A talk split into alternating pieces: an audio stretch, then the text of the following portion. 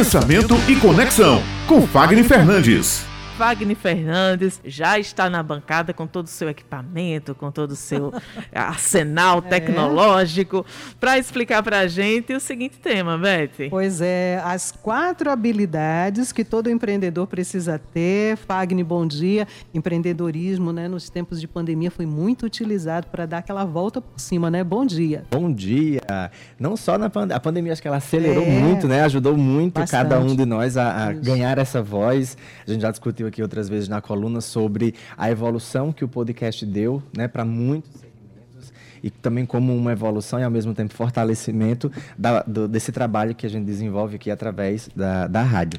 E aí, pensando nessas habilidades, elas são importantes não só pela fase que a gente está vivenciando agora, culturalmente, né, o, o nosso país ele tem essa sensação de que nós começamos o ano pela segunda vez só após o Carnaval. Então, mais uma vez, é importante que o nosso ouvinte ele esteja conectado, ele esteja entendendo o que é que ele precisa fazer após esse Carnaval. Ou seja, vou me divertir? Vou, mas também preciso saber agora como me preparar para poder alcançar aquele movimento que eu vou precisar logo em seguida. Então, quais são essas habilidades? Papel e caneta na mão, que hoje está assim, ó, está muito técnico, muito prático para você, tá?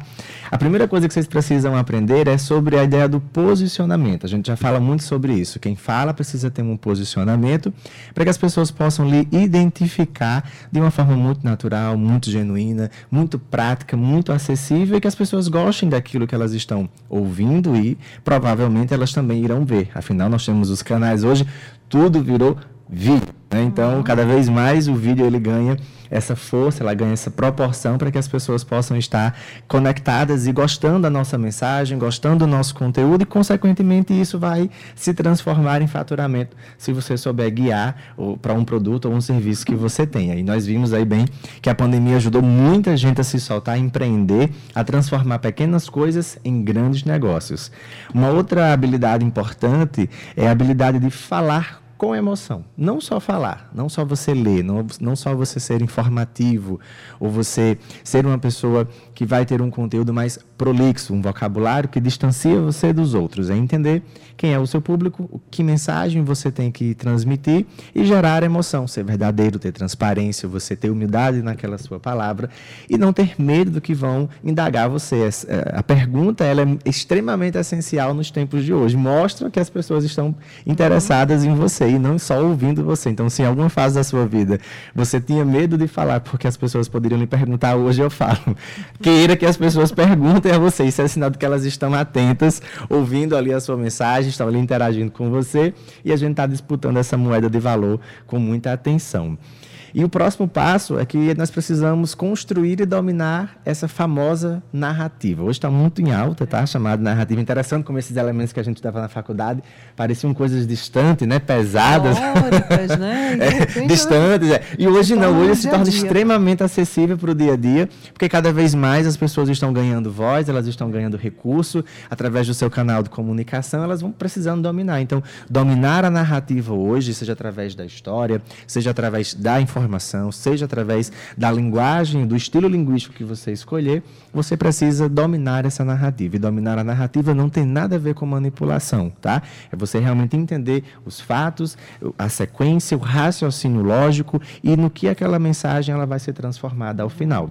E, por fim, que é uma habilidade que muita gente tem preconceito com ela, eu sei que cada vez bem menos, é o famoso pitch de vendas, né? Você precisa ter um pitch de vendas. Não adianta a gente é, estudar, produzir conteúdo, se arrumar, né, Maurício? Ficar aqui bonitão e o cara não saber fazer um pitch de vendas. Aí você vai nadar, nadar, nadar e morrer ali na praia. Então, não vai ter muito sentido. Então, a gente precisa aprender sobre esse pitch de vendas, que é uma forma muito prática, muito tranquila, para que a sua mensagem ganhe força. As pessoas tenham aquele estalo. Nossa, não tinha pensado nisso?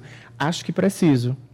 E aí você conseguiu executar bem a sua missão. Então, essas quatro habilidades vocês vão ver muito agora nessa prévia de carnaval, no carnaval, pós-carnaval. Vai haver muita gente lançando muita coisa interessante, e vocês vão ver que isso aqui vai estar distribuído, que você nem vai perceber, a menos que você queira encontrar onde está é, ou onde estão essas técnicas, esses recursos. Então, utilizem, executem, pratiquem, e aí vocês vão conseguir ter um resultado interessantíssimo. E já manda o feedback aqui para a rádio para a gente poder saber que vocês estão indo com, com todas tudo. Essas habilidades, né, você consegue aí aquilo que é o engajamento, mobilização das pessoas, não é? E isso vai construir, construir aquele engajamento da comunidade, você vai conseguir colocar as pessoas ali naquele flow. Claro que nós temos hoje aquela disputa pelo algoritmo, né? O, o, as mídias como um todo, hoje mais do que nunca, elas são plataformas comerciais. Então, eles também precisam de recurso financeiro. Por melhor que você seja, você vai ter que injetar capital. Então, o mercado ele é muito sistêmico. Você precisa entregar para você receber.